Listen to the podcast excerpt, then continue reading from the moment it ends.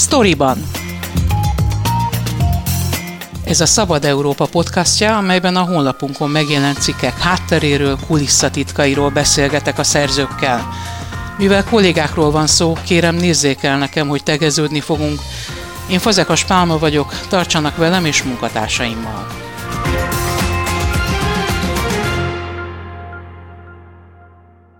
Szentgyörgyi Albert, Teller Ede, Faludi György, Karádi Katalin, Mensáros László, mi lehet a közös bennük azon kívül, hogy páratlan tudósok, művészek voltak? Az, hogy valamennyien interjút adtak a Szabad Európa Rádiónak, amely 1950-től 1993-ig működött Magyarországon, és ez alatt műsoraival páratlan történelmi, kulturális hagyaték jött létre. Archívuma olyan kincseket rejt, mint az előbb említett interjúk.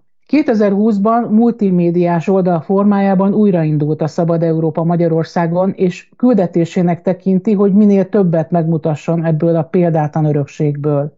Ezért podcast sorozatot indított, amelyben ismét hallható néhány a Szabad Európa Rádió korábbi műsoraiból.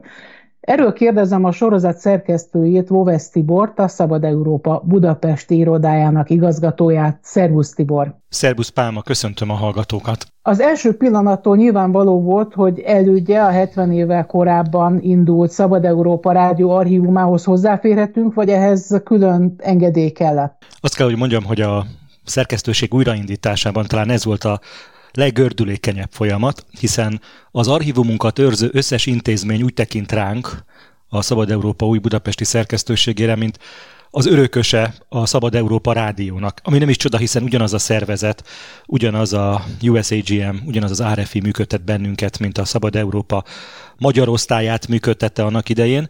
Éppen ezért nem is volt semmi problémánk ahhoz, hogy ezekhez a hanganyagokhoz és az iratokhoz hozzáférjünk, mert hogy az archívum nem csak hanganyagokat, de iratokat is tartalmaz, bár tény, hogy itt a weboldalon a hanganyagot podcast formátumban sokkal könnyebb megmutatni, mint azt a hatalmas iratmennyiséget, amit őriznek a Szabad Európa magyar szerkesztőségéből. 1950-től 1993-ig folyamatosan működött a Szabad Európa Rádió Magyarországon. Nyilván, hogy a technika fejlődött, ezek a műsorok különböző módon lettek archiválva. Hogyan kell elképzelni ezt az archívumot? Tehát fizikailag hogy néz ki egy-egy ilyen dokumentum? Személyesen én sem vettem részt akkor az adáskészítésben, tehát nekem is csak elmondásokból van információm erről. Az egyértelmű, hogy működött egy állandó adásrögzítés, amit úgy kell elképzelni, hogy egy nagyon lassan forgó szalagos magnóra rögzítették az adást. Ez nagyon rossz minőségben vette föl a műsort, és hát ez igazából nem élvezetes ezt visszahallgatni. Ez inkább olyan helyzetekre készült, amikor valamit gyorsan vissza kellett hallgatni, vagy tudni akarták, hogy elhangzott-e a műsorban valami, vagy sem. Még egyszer mondom, ennek a minősége annyira nem jó. Aztán vannak olyan felvételek, amelynek fennmaradt az adás anyaga, tehát az a szalag, amiről aztán adásba került az adott műsor, és a legtöbb megmaradt és élvezhető minőségű műsor vagy program az gyakorlatilag ebből származik. Ezeket az anyagokat a Szabad Európa Rádió örökségét gyakorlatilag három helyen őrzik. Az egyik Stanfordban, a Stanford Egyetem Huel intézetében, ott vannak ezek az adáslögzítő szalagok, és egy nagyon kicsi része a fennmaradt műsoroknak szintén ott található meg. Ilyenkor az ilyen archiválási kérdéseknél mindig az a kulcsfontosságú feltétel, hogy mennyire van feldolgozva ez az anyag. Tehát hiába van egy 24 órás, mondjuk egy napi műsornak a rögzítése a kezemben, ha nem tudom, hogy azokon a szalagokon éppen mi hol található, akkor az gyakorlatilag olyan, mintha nem is létezne. Azt tudni kell, hogy ezt az anyagot nagyon célzatosan dolgozták fel, tehát nem az összes műsort, nem az összes nap összes óráját hallgatták meg, és készítettek feljegyzést arról, hogy melyik műsor, melyik hír, melyik zeneszám, melyik tekercsen hallható, hanem nagyon célzatosan. Így készült el például az 1956. október 23-a és november 4-e közötti műsornak a, a feldolgozása, ami hozzá is férhető aztán nyilvánosan, ingyenesen az interneten különböző helyeken.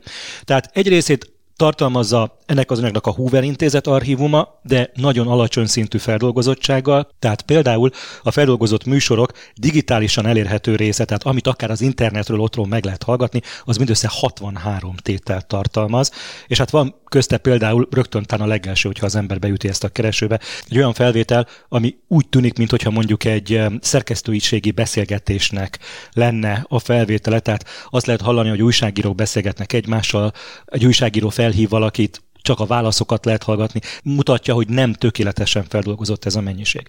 Ennél jobban áttekinthető és jobban kutatható az az anyag, ami az országos Széchenyi könyvtárban van, ott is a történeti fénykép és videótárban ők egy több tízezer darabos vagy tételes listát őriznek, és ott ezek a műsorok szereplőre, illetve az elhangzott tartalomra kutathatók. Egyébként ez az a tár, amire a mi podcast sorozatunk is nagyban támaszkodik.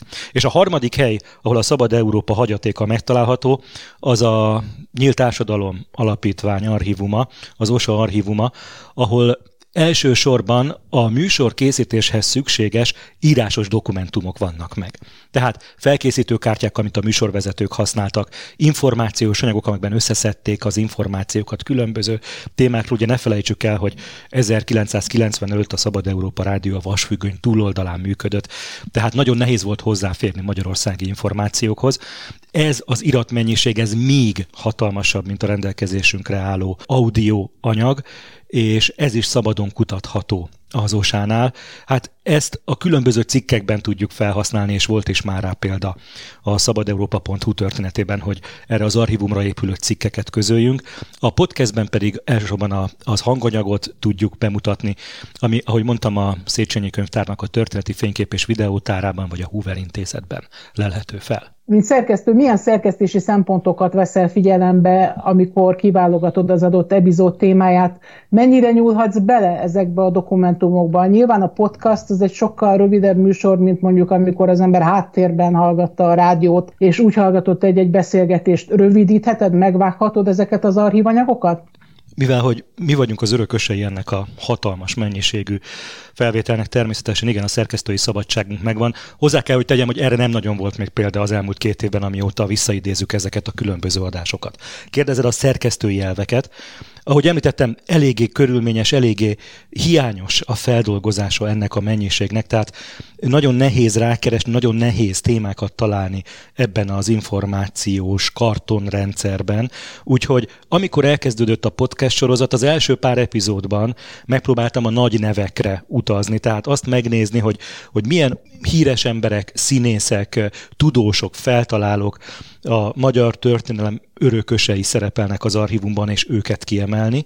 És ahogy jobban megismertem ezt a kartonrendszert, meg a feldolgozási rendszert, úgy most megpróbálok végigmenni időrendben a fontosabb műsorokon, a tartalmasabb műsorokon. Ami az igazi hajtóerő ebben az egészben, hogy az archívum egy olyan világba enged betekintést, már pedig egy olyan világnak a hétköznapjaiba enged betekintést, amire már nagyon kevesen emlékeznek, hiszen 30 évvel ezelőtti időszakról beszélünk, és a rádiónak az a jellegzetessége, hogy úgy rögzít egy időszakot, egy korszakot, mint egy pillanatfelvétel, mint egy fénykép. Nagyon pontosan, nagyon aprólékosan. És éppen ezért ezeknek a műsoroknak a meghallgatásával egy kicsit felidézhető, visszaidézhető, jobban megismerhető, hogy hogyan gondolkodtak az emberek 30 évvel ezelőtt, hogyan gondolkodtak a műsorkészítők 30 évvel ezelőtt, és hogy mit tartottak például fontosnak. Tehát a szerkesztői elv az valahol itt húzódik meg, megmutatni az érdekes tartalmakat, amelyek a történelmünk részei, a hagyományunk részei, és bemutatni azt, hogy hogy gondolkodtak, hogy éltek az emberek 30-40-45 évvel ezelőtt, ahogy találom a régebbi felvételeket.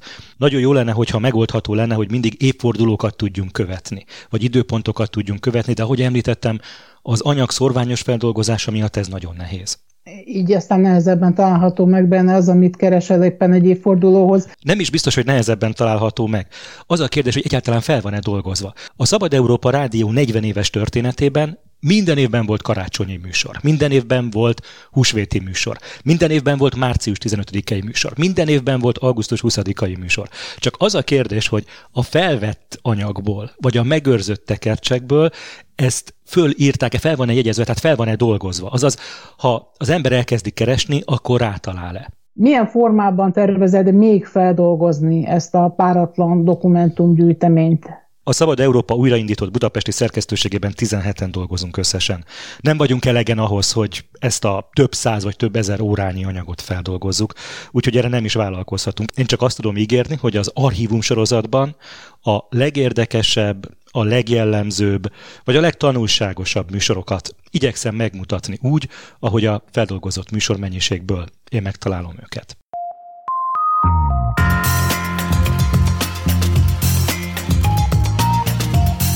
Ez volt a Storyban, a Szabad Európa podcastja a honlapunkon megjelent cikkek hátteréről, kulisszatitkairól.